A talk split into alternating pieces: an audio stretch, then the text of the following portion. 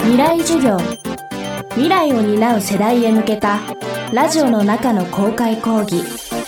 今週の講師は本橋信弘です。未来授業。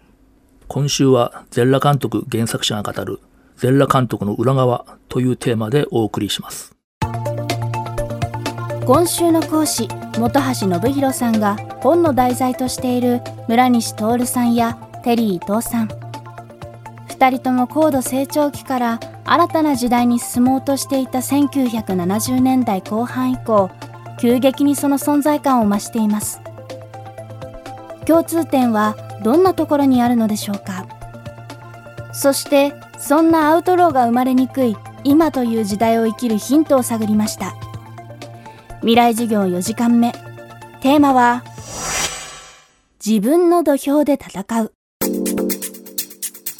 あの村西監督やテリーさんがこうのしてきた80年代っていうのはまあ何でもありですからちょうどね午前中のお日様みたいにねキラキラ輝いていてもう何でもやるのがかっこいいっていうかね許される世界でしたからあと価値観の変動っていうのもあったんですよね。でどんな価値観であるいは自分を磨いていくか新しい価値を知るかっていうのが自分のセンスが問われるっていうことですからだから田舎の農道のバス停にあるその放浪のあの水原宏のね緊張の看板だとかそういうのがねちょっと田舎の人とのオブジェだったけども逆にあれが面白い素朴で面白いっていうのを認めた価値観が出てきたのが80年代なんですよね。あとテレビに出ている評論家の言葉よりもその曲がったネクタイのセンスのに論評したりだとか髪型のおかしさを論評したりとかそこのまたサブの視点っていうのが80年代に出てきてでそこにセンスのまた違いが出てきたとかね、うん、価値観の変動がありましたよね。でそこに出てきたのが村西と誰テリードだったんだよ。雑誌もそうだし本もそうだし放送もそうだけどもちょっと表現が現場が萎縮しますよね。これまずいんじゃないかとか、まあ、そこの締め付けは80年代に比べるとすごい厳しくなってますよね。だけどまああの逆に言えばそういうね社会的な弱者の視点をちゃんと確保するっていう点ではある分致し方ないのかなっていうこともあるしそれを踏まえつつ表現をねやるっていうのは表現者として大事かなっていうのも教授として持ってなくちゃいけないのかなってありますよね。でもねこれ面白いことで伊藤さんはその放送のいろんなコンプライアンスが一番縛りがあって放送できなかったこととか抑えられたこともいっぱいあるんだけども伊藤さんはそれを良しとしてるんですよ。そういうルールに従ってプレイすればいいだけだってルールをイチャモンつけてもしょうがねえだろうと。でブラニシトルもそうなんですよね。順法精神は高いんですよ。そこの部分は割としっかりしてるんですよね。まずあの自分の与えられた土俵でしっかり戦ってみると。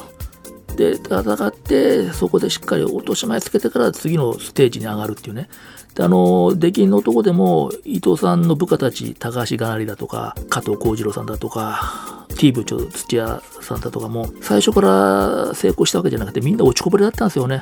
映画会社に行けなくてテレビ入ったとか洋画を作りたかったけどもテレビ会社であの民謡番組作らなきゃいけなかったりとかみんなねあの挫折があるんですよね。でもそこであの腐らなかったと。でみんなその場で踏みとどまってそこの場でやっぱり一等賞を取るんですよね。だからそこから一つ一つリングをこの上がっていくっていうのは大事ですよね。いきなり世界王者挑戦みたいなんじゃなくてねそれは段階を一歩一歩踏みしめて登っていくって大事だと思います。サブカルチャーという言葉が出てきた1980年代。ギリギリを攻める生き方が憧れを持って受け入れられるようになりました。そんな世界に飛び込んだ本橋さんから見た村西徹さん、テリー伊藤さんに共通すること伺いました。やっぱね、好奇心強いですよね。好奇心が強いし、あと、学習意欲があるっていうと、あと、ものの見方をが複眼的であるっていうね。あと、お姉ちゃん好き。これは原点ですよね。これなかったらね、うん、ダメですよ。うん、っていうのは、そのお姉ちゃんってやっぱりその一般市民の視点を持っているから、そこの部分はちゃんとしっかり共有していくっていうのがやっぱありますよね。あの異性というのはあんまり自分の思い通りにはならないですよ。その思い通りにならない存在をうまくこうやって融合していくっていう過程がまたいいわけだってね最初からうまくいくことにはあまり魅力感じないですよね、うん、あと逆にねこのぐらいになるとあの振り回されるのが好きっていうのもありますよ。あの学生時代はね結構優等生だったんですよ。で成績も良くて。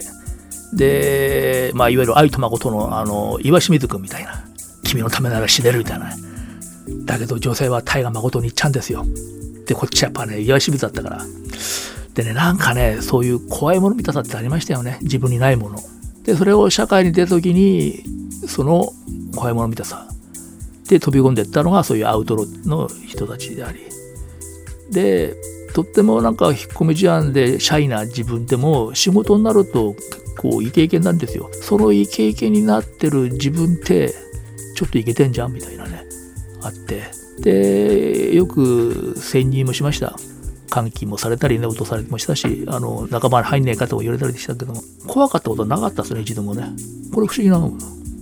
あのねカメラマンってカメラ持つと戦場でも平気でいけるじゃないですか。でカメラを外しちゃったら怖くてあれだけども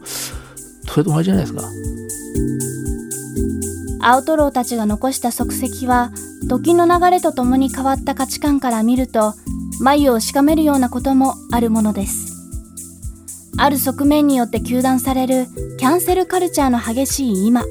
テリー伊藤さんの今後に悪影響が及ぼされるかもしれません。まあみんなでも公言してますからね。であと私の書いた本にこれ全部書いちゃってますからね。伊藤さんはフェイクだって言うんだけどいやこの書いた本は全部本当です。未来授業今週の講師は本橋信弘さん今日のテーマは自分の土俵で戦うでした。本橋さんの最新刊出禁の男テリー東電はイーストプレスから発売中です。未来授業来週は映画評論家樋口直文さんの講義をお届けします。